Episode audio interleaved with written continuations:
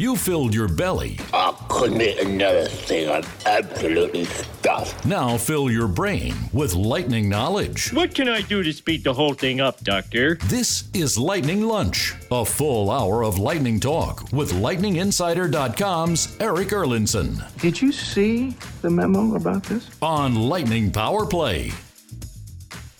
Good afternoon. Welcome to another week of Lightning Lunch here on Lightning Power Play. Erik Erlendsson from lightninginsider.com coming at you live from Studio 401 here at Amalie Arena. It's another game day. It's a busy week for Tampa Bay. It's a f- 7 p.m. start against the New York Islanders tonight. It's the first of four games this week. By the time we get to Saturday, against the Washington Capitals. It's going to be five games in eight days. As you know, there's a lot of ground for Tampa Bay to make up, and this is one of those weeks where they're going to make up some of those games. All right, we have a lot to get to today, and uh, again, I'm going to apologize to Steve in advance because I'm sure we're going to run a little bit past the the one hour mark here on the show, but I will do my best to squeeze everything in as we can because we found out this morning there's two call ups, there's an injured player.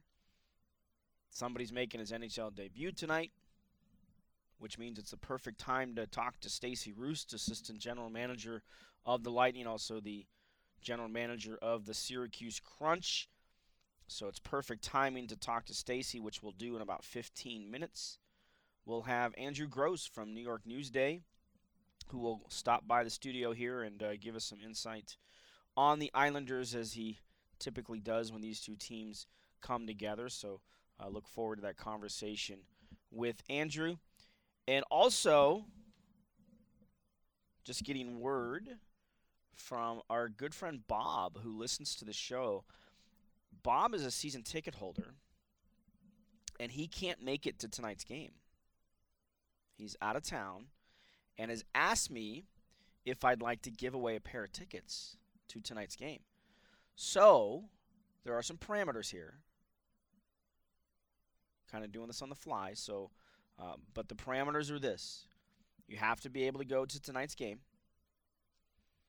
and you have to be a subscriber to my site. So, if you want to, if you're not a subscriber, uh, if you sign up in the next 30 minutes or so, you can get in on this. And you also have to interact with the show. And by interacting with the show, it means you have to send in a comment, send in a question, use the hashtag AskEE on Twitter, or even email me. You can email me. Erik, E-R-I-K, at lightninginsider.com is the email address, so you can find me that way as well. Um, but I, I do have a pair of tickets to give away. So if you fit those criterias, any of those three criteria, have to be able to go to the game tonight, have to be a subscriber to my site, and you have to be able to interact with the show with a comment or a question. Uh, so make sure you get that get in on that possibility. All right, I want to touch on the game from Saturday real quick uh, before we talk about uh, who was called up and uh, who is injured and who is playing tonight and all that. So we get some lineup adjustments we have to talk about. Uh, but I want to get to Saturday's game first and foremost because it was um, it was quite a performance from the Lightning. It was a what do you want to how do we want to classify this? I mean, the seven to one result stands out. There's no doubt about it. It was great to see Carter Verhaeghe play as well as he did.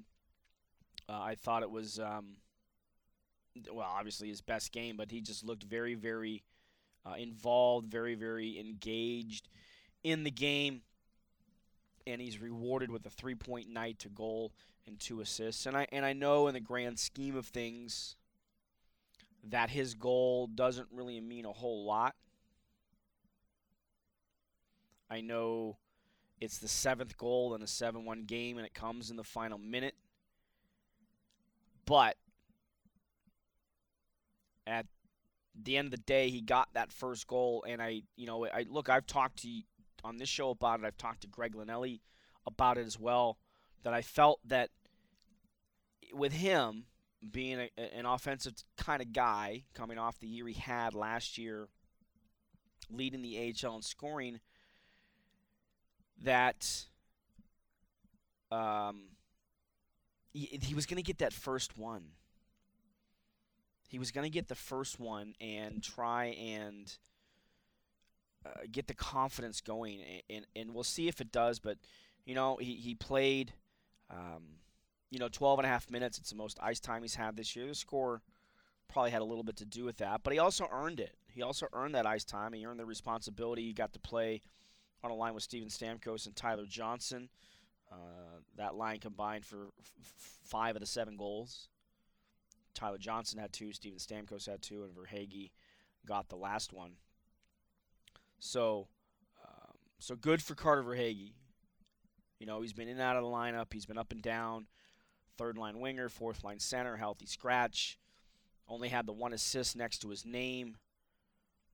Been sitting on that for, geez, you know, I, he got that first first assist. I believe it was in the the second game of the year, which was down in Sunrise, which seems forever ago. And he did pick up that first assist. So that was all the way back on October the 5th. So for an offensive guy to sit on one assist for two months' time, you know, it, it, it probably kind of chips away at your confidence for sure. So it was, it was good to see him kind of have a game like that. And as far as the team overall, you know, I know it says 38 shots at the end of the night, but the Sharks did get a ton of shots on their power play. Uh, in specifically that four-minute power play they had, they got seven shots on goal. As Tampa Bay starts the game with three penalty kills in the opening nine minutes of the game, it's not an easy way to start things out. But it kind of got Tampa Bay in the game, and I think it was important on, on a couple of factors that coming off the loss to Minnesota and the manner in which they lost that game was very disheartening. Mental focus cost them. So they needed to come out with a with a more focused effort on Saturday against San Jose. And then you had head coach John Cooper after practice on Friday felt that it was the best practice the team had had this year, and he'd be surprised if they didn't come out ready to play and fired up. Again, not ideal to have to kill off three penalties in a very short period of time, but they did it, and that sh- told me that you know you got an idea that they were focused, and Andrei Vasilevskiy was dialed in early, and um, you know I thought they paid pretty good attention to protecting the middle areas of the ice. Uh, so much good that went on in that game. Now the key is, can you do it again? And then can you do it again? And then can you do it again? You're not going to get seven goals every night for sure, but can you limit the opposition to one? Can you limit the opposition to two? You know, I know we've talked a lot about it. You've heard John Cooper mention it a lot. That's sort of the goal of this team, how they want to play. They want to be a team that can limit the opposition to one or two goals. And they feel that if they can do that, they're going to win their fair share of games. And for sure, that's the case. You know, I think if you look around the league, that's going to be the case. But this team in particular, with the offense that they have and the capabilities of putting up some goals like they did the other night. But if you can play defense on a more consistent basis, because there are times where your offense, you know, might dry up. Saw it against the Washington Capitals in the Eastern Conference Finals in 2018. So you can't you can't always rely on your offense to win you games. You have to be able to win games the other way, and that's not just by your goaltender stealing a game for you. I mean, let's face it. If you if you look back at that 2018 conference finals, I mean, Andrei Vasilevskiy stole Game Five for them. I mean, that was highway robbery. But they didn't score any goals for him in the final, what, seven periods of that conference final. If you can't, so if you if you're not gonna be able to score, you better be able to limit the other team to give yourself a chance. So that's kind of where this team is at. Um, does that mean they they finally broke through? No, nope, we're not there yet. We're not there yet. Again, you have to be able to do this on a consistent basis. And that's what they're trying to do. And I thought that the game, you know, look, that was a one nothing game for a long period of time. Tyler Johnson opens the scoring a little after the midway point of the first period. Nice pass from Carter Verhaeghe off the wall. But that one nothing game stood until late into the second period. And then Steven Stamkos scores a power play goal in the final minute plus. So it's a three goal lead heading into the second intermission. But it was a 1 0 game for a good period of time, and I felt that Tampa Bay looked comfortable playing in a 1 0 game, and they're going to have to. You're going to have to be in those situations, those positions, to be able to play low scoring, defensive minded games. And that's all part of and you're probably sick of me saying this word, but it's it's it's true. It's the process.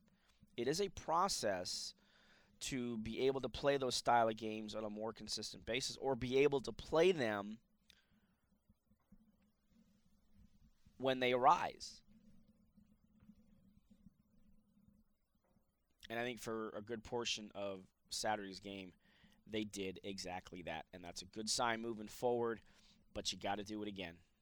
And this is a good test against a team tonight that does it better than anybody in terms of protecting the middle of the ice in the offensive zone. The Island, nobody does it better than the Islanders. The Islanders give up the most shots in the league, but they're one of the best defensive teams because of how well they play in the middle areas of the ice.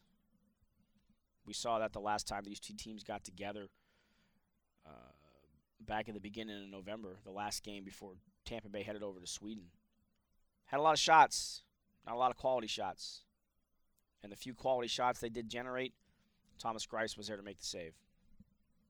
So, big test, big week for Tampa Bay. At Florida tomorrow, home against Boston and Washington to close out the weekend. All right, we told you about the call up. Uh, Mitchell Stephens and Cory Conacher were the two players that were called up tonight. It looks like both of them are going to be in the lineup. Uh, Stephens for sure will be in the lineup. Uh, looks like Cory Conacher is going to be playing on a line with Steven Stamkos and Carter Verhaeghe. Uh, looks like Mathieu Joseph is probably the odd man out tonight based on what we saw this morning. We'll get confirmation of that, but um, you know Mitchell Stephens is expected to make his NHL debut, which means it's the perfect time to talk to Stacy Roest, who is the general manager of the Syracuse Crunch as well as the assistant general manager of the Lightning. Uh, as we do this every other week with Stacy, every other Monday, we check in with Stacy on the comings and goings of what's going on with the crunch. So we're going to do that when we come back from this break. We're going to get Stacy on the phone, and he'll be able to give us uh, some insight onto um, Mitchell Stephens and what we can expect from his NHL debut. So stick around. We'll talk to Stacy right after this. Oh, we've got more lightning talk for you. Unbelievable. Get a heaping helping of hockey with Lightning Lunch. Is your window to wait game on Lightning Power Play. All right, welcome back. Welcome back to Lightning Lunch here on Lightning Power Play. Erik Erlendsson, LightningInsider.com, your host, getting you set for tonight's game against the New York Islanders and uh, some technical difficulties. We were not able to catch up with Stacy.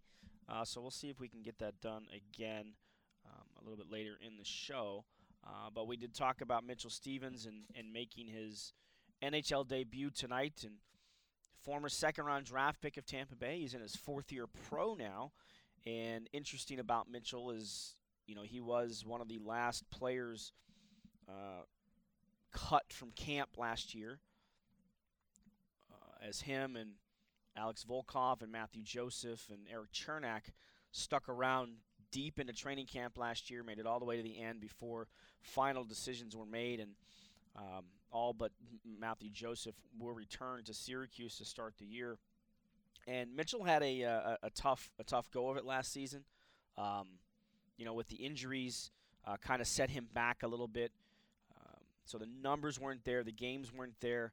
Uh, so he came into training camp this season, and he was actually one of the first guys sent back. So um, he's gone down to, to the crunch, and uh, as he has been, he's just a workhorse. Uh, he's a plugger. There were a lot of comparisons with him, uh, with uh, Ryan Callahan when he was drafted by Tampa Bay, and you know the numbers don't show it. He's only got uh, five goals, ten points in 24 games, but he wins faceoffs. He kills penalties. Uh, he's a plugger. He's a mucker. Whatever word you want to use to describe Mitchell Stephens. Um, by the way, join me at 4:30 today for the opening face-off show because uh, I did have a chance to sit down with Mitchell ahead of his NHL debut tonight. Uh, so we'll get some of his thoughts and uh, the story of how he got called up. I always love uh, hearing the stories of how guys got their first call up and who was on the other end, who was the first person they called. Um, so uh, make sure you stick around uh, for Mitchell Stephens on the opening face-off at 4:30. Uh, but he he's going to be in tonight. Uh, looks like he's going to be on the wing on the fourth line. Made uh, some some lineup changes because of the Tyler Johnson injury. Tyler Johnson out tonight. It sounds like he might miss a few more games. He's off uh, getting some additional testing done today, so we'll have to get word on his situation. But it opens up a door for a Mitchell Stephens to come up and make his NHL debut tonight. Took line rushes this morning alongside uh, Cedric Paquette and Pat Maroon. Uh, it looks as if Yanni Gourde will play with a- Anthony Cirelli and Alex Killorn. And then I mentioned that uh, Stephens or uh, Cory Conacher, who was also recalled this morning, uh, will play on a line with Steven Stamkos and Carter Verhaeghe, while the Ondrej Palat, Brayden Point, Nikita Kucherov line uh, remains intact. Um, but let's uh, instead of uh, hearing from Stacy, let's let's listen to John Cooper from this morning, who addressed the Johnson injury as well as what we might expect out of Mitchell Stephens. So let's hear from John Cooper this morning right now. So, uh, Cooper call up a couple of guys this morning. This is a lot for me right now. You should be used to it by now. Usually there's like four people. It's good lighting though. You look good. Uh, no Tyler on the ice. You make a couple calls. I assume that's not good news for Tyler. Yeah, he's uh, he's definitely out. So we'll have to. Uh, hopefully, we get better news today. He's getting checked out. So, um, but yeah, you're probably not going to see him for the next couple games. So, what what might that mean for the lineup tonight with Mitchell and Cory called up? Well, we've we need some numbers, but uh, um, you know some decisions have to be made here. Um, but we usually don't call these guys up to sit them. Uh, so you might see Mitchell uh, Stephens debut tonight. What can we expect? I s- yeah, well, he's uh, you know the great thing about the organization is it's the guys that are really working down there um, get rewarded when you know there's a need up here. The one thing about Stephens, he's somebody you know I've watched grow right from his first development camp when he was drafted to to here today, and one thing he's blessed with is uh, the ability to skate, and so. Um, even in all exhibition games and things he's played when he's been up, uh, that has been something that has really helped us and him is his ability to skate. So if he's just got that going tonight, it's going to be an asset for us. And um, he's good in the circle. He can kill penalties. Um, but as I said, to, to add to our team speed, that's a good thing. What'd you take away from the Shark game, Coach? Two points. Yeah. Um, but eh, regardless if it's 2 1 or 7 1, we, we played a pretty structured game. Um, you know, it didn't get out of hand till late. Um, but just the way we got there, we killed off a bunch of penalties early. So just all those kind of defensive habits that we needed to have in place were in place. And I know we ended up giving up, you know, in the mid 30s in shots, but um, all all from the outside, all the ones the goalie could see. And when you're doing that, and the goalie walks off, you know, after the game and says, "God, I wish all my games were like that." That's uh, that's a good sign. What do you see from the Islanders? Well, I see it's it's, it's Groundhog Day. you know, like they just they play the same way and they're good at it, and uh, um, that that's why I really respect you know Trotzy and what he's done with his teams. Um, you know, just gets them all to play the same way, and when they're all pulling in the same direction, usually good things happen. And um, uh, they're just it, this should be a good one because when we were up there, we felt we didn't give them the game we we felt we could. Um, so now we get another shot at it. So hopefully, uh, hopefully we can be a little better competition for him tonight. You new for Coburn at all? I know we haven't seen him still. Yeah, no, Kobe. He's definitely progressing, but he's still. I would tell them it's still in the week to week category. One of the things we hear from coaches, one of those key phrases, is about the word consistency. For your team, what does that mean? And you, you know, like you talk about pulling in the same direction. When you guys pull in the same direction, this is a very dangerous team to play against. But kind of getting that night in and night out for an extended stretch. Well, there's so many factors that go into that. Um, the because you've got players, you've got some high skill players, you've got some checkers, you've got, and, and it's to get everybody understanding, you know, what it takes to win in this league. And you know, one of the big things for us is, um, you know, scoring's never been a, a, huge problem for us. And uh, so I guess if you use the word consistency, we've consistently been able to score. But for us, it was keeping the puck out of the net. And you know, you're looking at scores around the league, and they're all, you know, two one, two nothing, and and you know, when we give up two goals or less, you know, I don't think we've lost this year. Um, and that's the mentality we have to have. And I think of late, uh, that's something we've been you know, very cognizant of. Aside from the you know couple like one spurt in the Minnesota game, one spurt in the Carolina game. Um, but if we can keep that mentality and be consistent with it, we'll be all right. Is that mentality the same mentality that you think will help this team in the postseason? What is that balance, big picture for your club, and in having the success in the regular season and then translating it? And are there differences? Well, there's one thing. See, we, we, we never talk postseason here until you get there, and and um, they're two different seasons, but you still have to you know, finish in the the top eight to get there, and and we you know as we currently sit right now, we're not there. So, um, but we like the way our game's progressing, and if you've got that ingrained in your mentality, come April, usually good things are going to happen for you. And and uh, you know, since you know, I would say here are probably our last ten games, there's so many good things are going into our defense, defensive side of the game. We just got to keep this going. What have you seen from Joseph so far? I mean, it's the second full year, and I know the numbers offensively aren't there, but it seems like he's finding ways to. Yeah, he's uh, it's.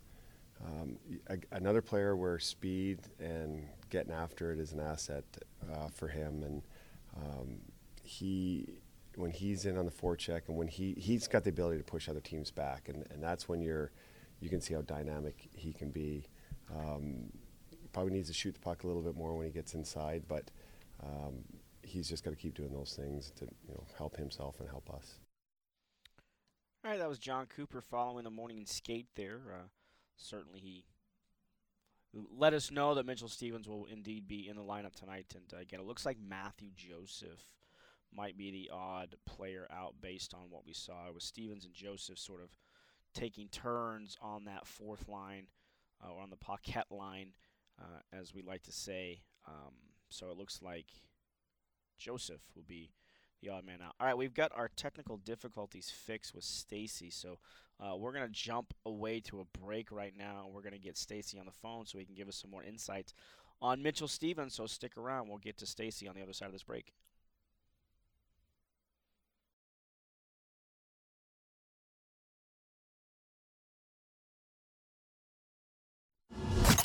Oh, we've got more lightning talk for you. You'll want to focus on the neglected food groups, such as the whipped group, the congealed group, and the chocotastic. This is Lightning Lunch with LightningInsider.com's Erik Erlendsson.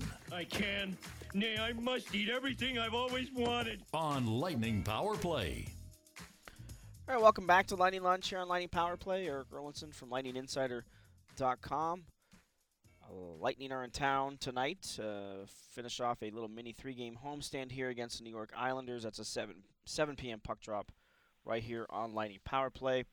And as we mentioned, Mitchell Stephens making his NHL debut tonight after he was called up uh, with the injury to Tyler Johnson. So we'll see Mitchell in, and it's just perfect timing to bring in our usual every other Monday guest is Stacy Roest, the assistant general manager of the Lightning, as well as a Syracuse general manager. And uh, first of all, Stacy, how you been? We haven't talked to you in a couple weeks.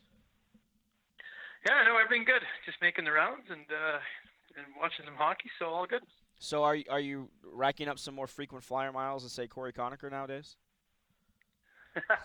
yeah, exactly. We're kind of on the same same path there. So, yeah, no, it's been a little back and forth for Corey, but uh, well, I'm sure he's happy happy that he's up, so it's good. Yep, yep, and we'll see him in the lineup tonight as well. But uh, as far as Mitchell Stephens goes, uh, you know, fourth year pro now. We had a very good training camp last year. The injuries kind of set him back a little bit uh, with Syracuse last year, but he gets a chance now to come up. Uh, just kind of give us an idea of what his strengths are, what we can expect to see. Well, he's his skating the first thing you probably notice. He, he'll go out there and he, he he works really hard. He's tenacious on pucks, and uh, you know he's he's putting some pucks in the net this year uh, early on in Syracuse. So uh, hard worker, good penalty killer, and uh, he's good good good 200 foot game. He's making more plays than he has in the past uh, this year. So he's uh, he's the best hockey I've seen him play as a pro. So it's ready to go, and, and hopefully he, he'll uh, have a good one. How much did the injury kind of set him back a little bit? And he, and he talked to me about it a little bit this morning. But uh, you know, how much does that kind of you know hinder uh, um, uh, hinder his game? Is the word I'm looking for. Well, it, it, when you're a skater and you and you and you and you're it, you know your lower body injury, it, it it makes it tough on you. And what happened was on the on his way back, to, you know recovering, he kept kind of tweaking it, and so then it, then it really puts you back. And then you're watching other guys play, and other guys. We had a good team down there, so they're having success. So then you try and get back in the lineup, and you come back a little too early, and so it was it was a tough one on. That's why I think it was good for him. He had a good solid training camp, came down, had a good start this season. He's playing really well. He's he's moving probably the best we've seen him move since we've drafted him. So it's good that you you got to be patient with him. You have to how do you say it's hard enough to play the game at 100 percent. It's it's very tough to play it at 80 or, or 90 percent. So it's good that he's 100 percent. He's feeling good and, and looking forward to, to watching him tonight. There were a lot of comparisons his draft year to Ryan Callahan. Are, are those fair comparisons, or is that close to a style that he plays? Yeah, that that might be uh, that might be similar. I think Mitch probably a little bit quicker, but uh, yeah, similar. You know, good good uh, you know good good two way guy can make plays and, and, and put the puck in the net. So that's that's that'd be fair. He's also a pretty good face-off guy uh, in Syracuse. What kind of an adjustment is that going to be for him? to get used to face-offs if he takes them. I, mean, I know he, I think he's scheduled to be actually be on the wing tonight, so we'll see if he takes any face-offs. But for a player to kind of adjust uh, from the AHL to the NHL uh, from from that aspect. Well, I think for, first of all, when you're when you're the young guy and the new guy in the league, you probably don't get any any breaks from the linesman, which is going to be the biggest the biggest thing. If you're taking draws against anyone that has some experience, uh, they, they they seem to get a little bit of a nod there. So, and then it, it, it, guys are just maybe a little bit obviously more experienced. They've they've taken more draws. They're you know some of them if you're taking draws, you know they're they're out there for that that reason only is to, to win a faceoff. So it, it's uh, faceoff specialist. So it's just a little bit quicker, a little bit stronger, and, and obviously more experience from the from the NHL. You know guys that take faceoffs compared to some younger players in, in the American League. So it, it's a little bit harder to cheat when you first come in the league. Is that what you're saying? Oh, one cheat and you're out. You're gone. As a winger, you better get ready. uh, all right, Stacy Roest is our guest here on Lightning, uh, Lightning Lunch, our usual every other Monday guest. Gives us some insight on what's going on with Syracuse Crunch. And uh, good weekend for the Crunch. Uh, Stacy, a couple of wins um, at on home ice against Laval on Friday. Back that up on Saturday against Bridgeport. A couple of 5 2 wins. They've won three out of their last four it, it looks kind of like they've had some of the elevator situation that the that the Lightning have had in terms of trying to find some consistency. So so where are they at right now as we sit, uh, you know, on December the 9th? Well, I mean, yeah, like you said, we're, we're I think our play's been pretty good. I mean, the Wednesday loss against uh, Charlotte, we you know, Cory was out, and, uh, Dom Masin was out, Ben Thomas was out, uh, Alex Barré-Boulet was out, so you missing missing four big pieces there so that was a little bit tough. But I, I like the way we're playing. I like the way we're working. Uh, goaltending's been solid and getting getting scoring from from from a lot of different guys, not just relying on one line or, or, or a couple guys. So uh, it's it's all been good. Penalty kills been been been been solid. So I think we're heading in the right direction, and guys are guys are starting to get some momentum and get some confidence. So it's been uh, been fun to watch. Uh, I saw Mike Condon dressed as the backup uh, for Saturday's game. Is he close to maybe seeing some action? Yeah, Scott, uh, he tweaked. Uh, he had an injury there on on on the, on the Friday, so uh, Mike was good to go. He's been practicing full for for a bit, and asked him, and he was ready to roll. So he's he's going on the trip this uh, this week out to, to Providence and to Charlotte. So he could see some could see a game or two if uh, if called on. And so how, how's uh, Wedgewood? Is he able to play, or are you going to kind of give him maybe a rest? No, he needs a little bit of a break. Uh, I, I'm not sure exactly what the what the injury is and how long yet, but he's going to be out for for a little bit. So we'll have to go with uh, Spencer. Spencer played great on on when he came in and mopped up on on Friday, and then played really well on Saturday. So it'll be uh, it'll be Spencer and, uh, and Mike. So we're we're confident in those two and give them a chance to play. Um, Stacy, we've talked a lot about um, Oleg Sosunov the last couple years. I know he was injured there for the season, but he's kind of been up and down again this year. Uh, how, how's his playing time? Um, you know, where's he at? Into it feels like this is an important year for him to maybe take a step forward. Are we are we kind of seeing some of those strides from him? Well, we before uh, Dom uh, Masin and, and, Ben Thomas got injured, he was down playing a lot in in uh, in uh, Orlando, and that was kind of the plan. If he wasn't going to get regularly into the lineup in, in Syracuse, he was going to go down there and play. And then when they we lost them both, we needed them mm-hmm. back up in Syracuse just uh, as a six, seven defenseman. So um, yeah, the plan if, if he if he's going to play uh, in Syracuse, if there's a spot for him, obviously when our D are healthy, we feel that the other six might be a, a, a ahead of him. So we're you know you probably go down to, to Orlando uh, if if everybody's healthy. If not, if there's a spot for him to play, he's going to play. But he's coming. He's he's practicing. Uh, you notice a big difference in his his skating and his skill and his even his shooting and and puck handling. It's it's it's coming. It's just you know it takes time with the with the young ones, especially being six foot nine. It's yeah. it's a lot. You know, it's a lot more moving parts for for for a guy like Oleg than than someone that's uh, a foot shorter or, or even six inches shorter. So we're happy with where he's at. Now it's just a matter of listen, if he's, if he's if all the guys are healthy in Syracuse and, and he's not going to be a regular, then he'll he'll probably go down to Syracuse or to Orlando, sorry, and uh, and, and play some games and play big minutes. A big trip coming up for them. You mentioned uh, the game at Providence. You also got a couple of games at Charlotte uh, coming up over the weekend as well. Uh, what what what do you want to see out of the team this weekend? Well, I just think the same thing, consistency. I thought we had two good uh, during the weekend there against uh, against Bridgeport and Laval. We had really really good starts. Guys were ready. They're prepared to play, and we scored early. And uh, it's not all about scoring. Just the, the the effort was there. The execution was there. You know, everybody knew the game plan, and we were on it. We are working the other team, so I think just continue that, and and uh, I think we should be fine. We have a good enough vet, good good mix of some some veterans that are chipping in. Some younger guys are starting to starting to jump up with their roles and. Uh, you know, earning more ice time, getting more ice time, and, and seeing some results both uh, offensively and defensively. So I think it's just a matter of sticking with it and and uh, keep playing the way uh, the way Ben, you know, the system and the and the the habits that he has those guys playing, and and we should be fine. All right, Stacy. Uh, again, thanks for your time, man. We'll uh, we'll check back in with you in a couple of weeks. Okay. All right, sounds good. Thanks for having me. All right, thank you. That's uh, Stacy Roest, yep. Assistant uh, General Manager of the Lightning, also in charge of the Syracuse Crunch. Uh, so some good insight there on Mitchell Stephens. Um, let's let's stick with this. Andrew, just go ahead and, and pop the headset on there. Uh, we'll we'll just continue to roll right through here as we're joined by Andrew Gross from New York Newsday. He covers the Islanders. He's covered all the New York Metro teams. That was a good conversation we had last year about about that. But this uh, second full year covering the Islanders, right? Second full uh, Second full, yeah. Plus a, a, few games at the end of Dougie Weight's uh, reign there. Yeah. So so welcome in. I appreciate you. Uh, oh, yeah, beautiful studio. Stopping by the uh, yeah the the lovely Palisades uh, yeah. here at Studio 401. We call this. So, yeah. Um, so thanks for coming in. Um, all right, so uh, I know you probably get asked this question a thousand times. It's an Islanders team that gives up the most shots in the league, but they're one of the best defensive teams in the league. I mean, what is it about their structure, about their dedication to defense that makes it so hard to score goals against? Yeah, I mean, I don't have the, the shot chart right in front of me, but if you if you looked at it and it was all shaded in, you would probably see most of the shots coming from the boards or you know closer to the blue line. They don't they're really tight around the crease and they don't give up a lot of rebounds when they're playing well to their structure.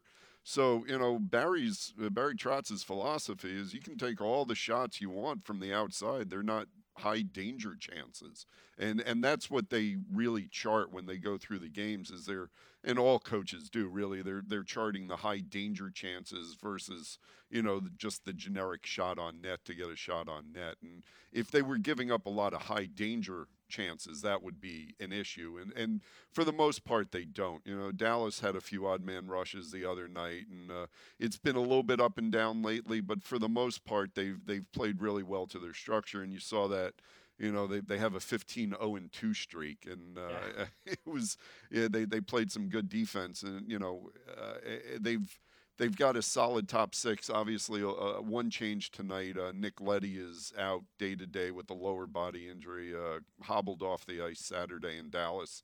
Didn't seem like he could put weight on his uh, left skate. So the rookie noah dobson goes in. He'll play on his offside. He's a righty. He'll play on the left side with johnny boychuk tonight.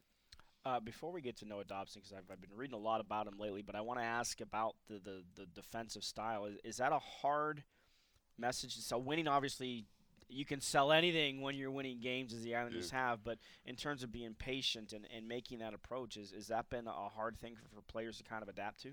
You know what? It, you would think it would have been based on how the Islanders played defense up until Barry Trotz and Lou Lamoriello walked into the building. Yep. You, you looked at them, and uh, this group will never play defense, you know. but what what Barry and Lou found were players like almost desperate for good teaching, and and, and it was almost the perfect storm because you had Barry coming off a Stanley Cup championship, so the players, you know, the antenna are up immediately with the new coach coming in. You got Lou Lamoriello coming in, and every player, even if they weren't born, you know, you, you know the the reputation of yeah. how the Devils played. You know, not exciting, but very very effective. And these players really really wanted to be taught, and uh, you, you it, it, turned out you had some really good defensive talent. And, uh, you know, a little bit of credit to the former general manager, Garth Snow, for getting some of these guys locked up to, to decent deals. I'm thinking specifically, you know, Scotty Mayfield. And when he signed his deal, I think it was a four year deal, whatever it was, people were like, why are we giving this guy any money? You know, but he's turned out, you know, like in one through six, I, I have always said, and obviously, you know, I'm a little close to the situation. But one through six, I would put the Islanders defensemen up against pretty much anyone in the league. You know, just in terms of consistency, you know, there's no real drop off from one to six. It's not like this guy's a clear number one and this guy's a clear number six. There's a there's a good balance there. Which kind of fits in with their whole team mo anyway, yeah, right? Absolutely. you get outside of Mathew Barzal and maybe Anders Lee. There's not a lot of big names on this roster. No, no. There's just guys who know their roles, and uh, you know maybe they do need a little bit more scoring. Um, uh, that's to be to be determined. You know, I, I, they're still hoping Jordan Eberle. They would like Jordan Eberle to kind of be an upper echelon type player. You'd like them to say, you know, Mathew Barzal and Jordan Eberle. So far this season, it's been a little bit of a you know, he had a nine game absence, I think, because of an ankle injury. He's had trouble getting going, but you saw what Jordan Eberle did in the uh, in the postseason that yeah. first series against Pittsburgh, and that's why you know they they quickly re-signed him. Uh, they did not let him get to uh, unrestricted free agency. But yeah, no, you're right. Barry uh, in a perfect Islander game, he's you know, all the forwards are going to have between, you know, uh, 13, 14 minutes and 17, 18 minutes. There's not going to be like one guy with 21 minutes and one guy with six minutes. That's not how Barry wants to do things. And it's the same thing with the defense. You know, Adam Pelech and Ryan Pulock have, are, are probably, you know, if you had to pick out the shutdown pair, that would be it. But Devon Toews and Scott Mayfield. You know, you got a real good offensive defensive match there, and uh, Johnny Boychuk. I mean, just keeps rolling. You know, and uh, you know he's he's healthy this year, which is something he said he hasn't been able to say for a couple of years. And uh, you really can count on a Johnny Boychuk, uh, specifically in the third period. He seems to up his game over the last 20 minutes. Again, we're joined by Andrew Gross from uh, New York Newsday, who covers the Islanders and uh, you mentioned Noah Dobson uh, coming into the uh, lineup tonight with the injury. Uh, I've been reading a lot about him. He hasn't been able to find ice time. There's a lot of speculation. What does that mean? He needs to be traded. I know he's a young defenseman. Yeah. I mean, where does he kind of fit into the plans now? Well, I, I think, you know, if there was a list of untouchables in the organization, I, I think Noah Dobson is pretty high up on that list of untouchables. They love this kid. Uh, they absolutely love him. And they told him before the season starts. Uh, the, the backstory is Noah is 19. He was a 12th overall pick in 2018. He's done everything in junior hockey you can ask a kid to do. He's won two Memorial Cups, I believe, um, two different organizations. They just didn't want to send him back to juniors because they felt like it would almost stunt his development. The problem being he's 19 and a Canadian, still with Canadian junior hockey eligibility, so they cannot send him to the AHL, which would be the perfect spot in terms of furthering his development, but they're really stuck because of the CBA. And, and Lou Lamoriello says this is going to change in the next CBA. In the next CBA, you'll be able to send a kid like Noah Dobson to the AHL. That's what Lou says. You know, Lou. Well, you, Lou usually gets what Lou, Lou wants. gets what Lou. yeah. Um, so it, it's interesting. So Noah is on this on this team, and they told him before the season, "Hey, you're not going to play 82 games. You may not play 42 games, but you're going to stay here. You're going to practice, and your game is going to develop. And next season, you know, you come into training camp, and you'll probably, you know, I, I think everyone is aware he'll probably start next season." At Bridgeport, just so he can start playing a little bit regularly, but this kid's going to be a fixture in the Islanders lineup, uh, you know, and, and they think he's going to be a star defenseman. So he's been in and out of the lineup. He- I, I think the most he's played in a row is three games. Um, last game he played was uh, what was it, a four-one loss in Los Angeles, and both Barry and Noah said that that was far from his best game. You know, he kind of regressed a little bit there, um, and it's you know, and, and he says he just needs to play a little simpler and not try and do everything all at once but that's natural for a 19 year old kid who doesn't get to play a lot. But, you know, Noah, and I've talked to Noah a lot about this. He says, yes, this is frustrating because he's a kid who's used to playing, but not frustrated in where he's angry at the organization because he said, you know, Lou and Barry could not have been more transparent and more clear with the plan for him. And he understands it's tough for him because he's not playing, but he understands that his development is be, is being furthered just being around the NHL and getting to practice with these guys on a day in day out basis. Which is not a philosophy that a lot of teams will utilize, right? Like they don't want their young players sitting. They don't No. want them watching. They want them playing games. And and and it's frustrating for the Islanders organization because you got in the same draft you got the two defensemen that they they really think are going to be a part of this for a long time. You, you got Noah Dobson in the first round, and then Bode Wilde fell to them in the second round. And Bode is obviously the same age as Noah, but because he's not a Canadian junior player, he's an American college player. He's at Bridgeport in the AHL this season. Yeah. And you know he's he's playing. He was hurt. He had a ankle lower body to start the season, so he just finally got back into the lineup. Uh, time kind of blends, but it, within three weeks ago. So now he's playing con- consistently. And this season's going to be fantastic for Bode Wilde because he's going to get this whole season. Whereas the Islanders really feel like they're between a rock and a hard place with Noah. They just Yeah. they just don't want to send him to juniors. They they really feel like he'll fall into too many bad habits because his junior team will just overplay the heck out of him because they have a star player here. You mm-hmm. know.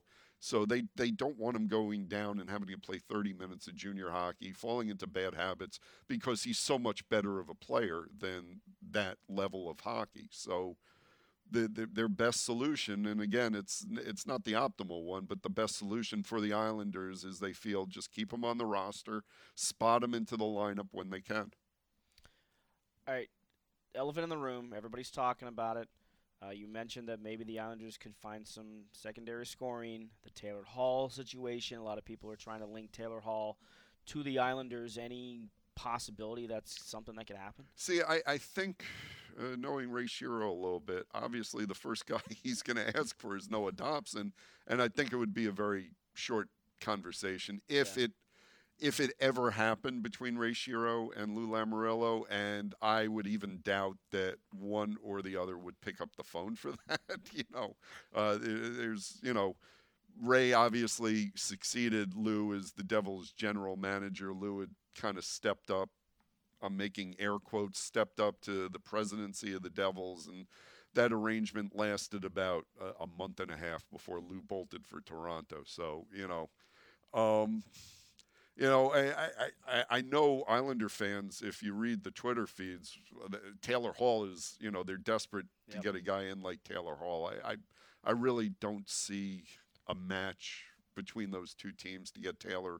You know, especially as a rental. I mean, you'd never give up Noah Dobson in a rental deal, and you know maybe you take a run at Taylor because the Islanders tried to throw a lot of money Artemi Panarin's way. They tried to throw more money than the Rangers eventually wound up giving him. Uh, you know, I think it was about uh, an AAV of 12.5 million over the seven years for uh, Breadman, and you know he wanted Broadway. So I mean, Lou kind of you know laid bare that that is what they are looking for. But I, you know what? If Taylor Hall leaves Jersey, and uh, obviously I covered Taylor. I mean, he's looking for two things. I mean, obviously he wants to win because he's getting to an age where he sees the window closing. Mm-hmm. You know, and he's been on a lot of bad Edmonton Oilers teams, and he's now been on a few really bad New Jersey Devils teams, and he makes no bones about that he's sick of this. You know, he wants to play for a winner. The Islanders do fulfill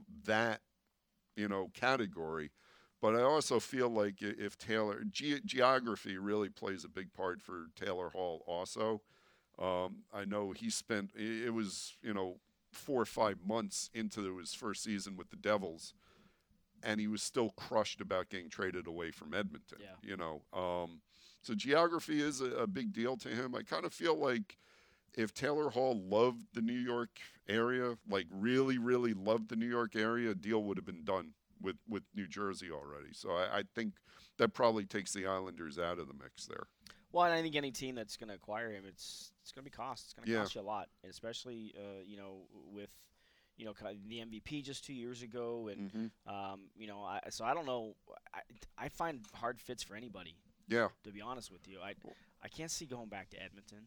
Right. Colorado might make sense, but again, they might have to give up a Byron Bowen or somebody Yeah. like that. I mean, that's a lot to give up for uh, Taylor Hall. Yeah, no, it, it is, and you know, obviously Taylor's playing, but you know, his knees have been an issue. So I mean, eh, any player comes with risk, but you know, from an Islander standpoint, if the conversation uh, to to bring it back, if the conversation starts with Noah Dobson, uh, I, the Islanders don't bite on that. Yeah, well, it'll be interesting to see, but uh, sure sounds like uh, Taylor Hall's it, probably sooner better than later, right? Like because of Yeah. the situation the Devils are in, you don't want it's already bad enough with Yeah. how bad of a season they've had to this point that they probably don't want this hanging over their head either. No, right? no, I, I, I think Ray. I think I mean if you if the reports are true and we have no reason to believe they're not, they're actively seeking, you know, trade bids here, and they've also set the bar high. Yeah, um, but I, I agree with you that I, I think Ray wants to get this done sooner rather than later, and I think Taylor wants to get done sooner rather than later. You you can just see, and I'm not in that room anymore, but you can just see how he looks after games. You know the the annoyance on his face about having to talk about another bad loss and having to talk about his situation constantly. I mean, uh, Taylor. I mean, I, I don't feel bad for Taylor because you know he's going to make a lot of money out of this, right? And he's going to get to play for a contender this season. But right now, life kind of stinks for Taylor Hall, and it kind of stinks for the Devils. And one way to mitigate that is to you know divorce really quickly. Yeah, well, it's funny. Like we've seen this a couple of times. We saw it with John Tavares. We saw it here with Steven Stamkos. Yeah. A couple of years ago, these big name players uh, kind of continuing to play through on, on their first, not their first foray, but their first real big ticket into UFA, and it just kind of it just kind of hangs over, right? Obviously, Yeah. it hung over the Islanders for the entire season. Uh, it, it, the Lightning were winning that Mhm. year with Stamkos. Then he had the blood clot, and he, and he missed all that time. But that was kind of hanging over the situation all the way right up to July 1. He only signed a couple of days before that. Um, so the, these are not easy situations for teams to deal with because You know, from a, I mean, the player's head is not necessarily where you want it to be, and that affects the team, and you don't want that stuff affecting the team. I mean, you, you've seen plenty of it. Well, yeah, I mean, and so have you with with with a, year of Stamkos, and Yeah. and it worked out for the Lightning, you know, and, and a lot of people did not give much credence to it eventually working out the way it did. I mean, everyone had him pegged going to Toronto, and to be honest, with Tavares, I think more people just assumed he was going to stay, you know, because he had kind of he put it out there that he hoped he was going to stay, and I think that really got people's hopes up. And ironically, he winds up, eh, you know, he really played things close to the vest. Who knew how much going back to Toronto really, really meant for him? And to be honest, I, I remember saying this. I thought Toronto would be the last place JT would want to go because he is a quiet, private person, and I didn't think he would want to have anything to do with the circus up there. It's fishbowl. Yeah, exactly. it's really a fishbowl. uh, all right, last question here, Andrew, before we let you go. Um, we we had talked in the beginning part of the season, I think, about the difference between the Atlantic and the Metro Division. We felt that maybe this would be the year the Atlantic might put five teams in. Not looking that way right now, as both Tampa Bay and Toronto are two of the teams out of the playoff picture, whereas the Metro looks maybe a little bit stronger than we thought. The Rangers are right there. Uh, the Penguins, even with all their injuries, are right there. Obviously, the Islanders, the Capitals. I mean, how strong is that Metro Division looking now than it did before the Yeah, season? and, and the Flyers may be playing. Yeah, the uh, Flyers. I mean, the, the, the Capitals, crazily enough, I mean, the Islanders have this 15 0 and 2 streak, and they can't gain a point Yeah, on the amazing. Capitals. I mean, the Capital, I, I, I, I've given up. You know, I think right now the Islanders.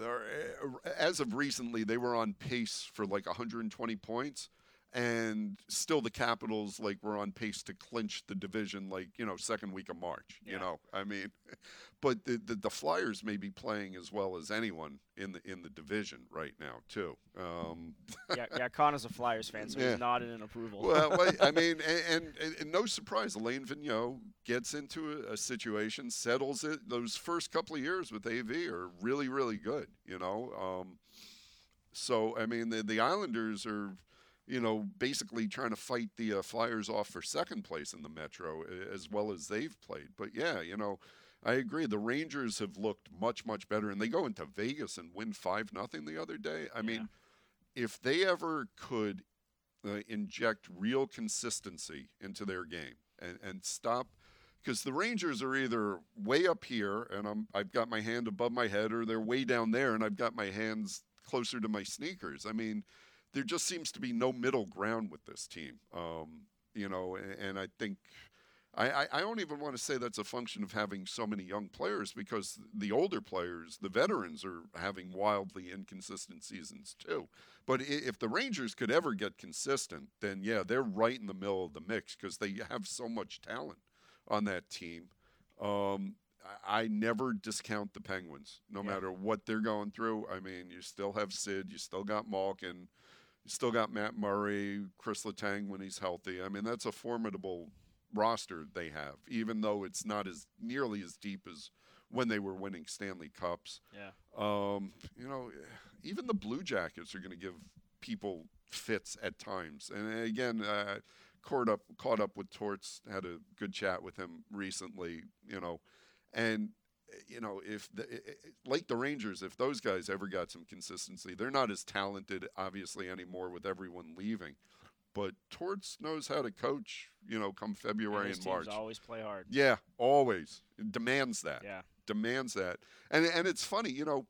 I- I'm sure you saw this, you know, in, in, Tampa Bay with Torts. He is he's he can be so grating of a personality. Not not with the media. I, I'm talking about on his Sometimes with the players. media. Sometimes with the media, but but with Yeah, with the for sure. players, right? Yep.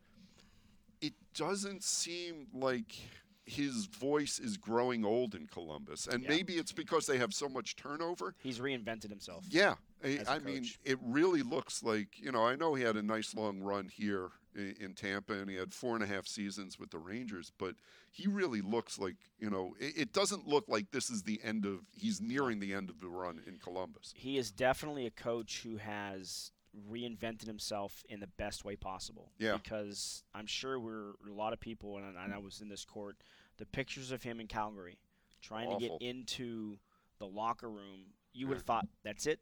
Yeah, He's done. I never thought he was going to coach Never again. a job again. I, I thought that was his last night as an NHL coach. Yeah, for sure. And Yeah. then he gets the opportunity with Team USA, Yep. the World Cup, and then Columbus comes knocking on his door.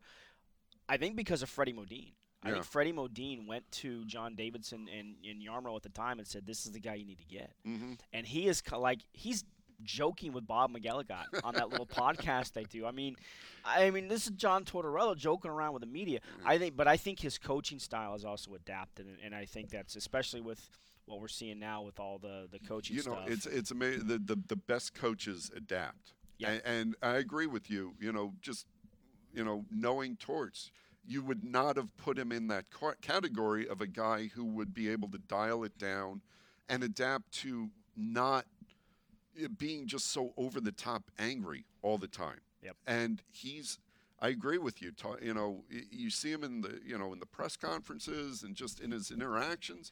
He is he's look the the year in Vancouver was the best thing that ever happened to him, and it was the worst thing that ever happened to him. You know, I mean, uh, he was just he was flayed up there. They hated him up there, and Well, and, and this is the guy who was while he was here would curse somebody if their phone went off Oh, during yeah. a press conference. Now he's answering the phone. Yeah. It's- it's- that's all you need to know about John Tortorella. So, all right, uh, Andrew, great conversation as always, man. It's really good to see you. Thank you, stopping Erik, by. anytime, love. Uh, this is fun being face to face here. Yeah, this is good. So, all right, that's gonna wrap up today's show. Yeah, it was is a good one. Um, I want to thank uh, Stacy Roest for joining us. Uh, it was a good conversation. I hope you got some insight into Mitchell Stephens, who will make his NHL debut tonight. Again, the New York Islanders are in town at 7 p.m. Make sure you check out the opening face-off at 4:30. I also sat down with Mitchell for that show. Uh, got some insight, and again, you have to hear the story of his first call-up. Those are always pretty cool stories from players. Uh, Greg Linnelli has Lightning Power Play live for you tonight at 5:30. Pre-game show starts at 6:30. Telecast is on the air at 7. All right, thanks, Andrew Gross, for stopping by. Uh, always a good conversation on the Islanders. Thanks to Connor Zelinsky for putting it all together and making us sound so much better than we are. I'll be back tomorrow. Uh, another game day as the Lightning are in Florida, so I'll be back on the air at noon. So until then, Bye bye, everybody.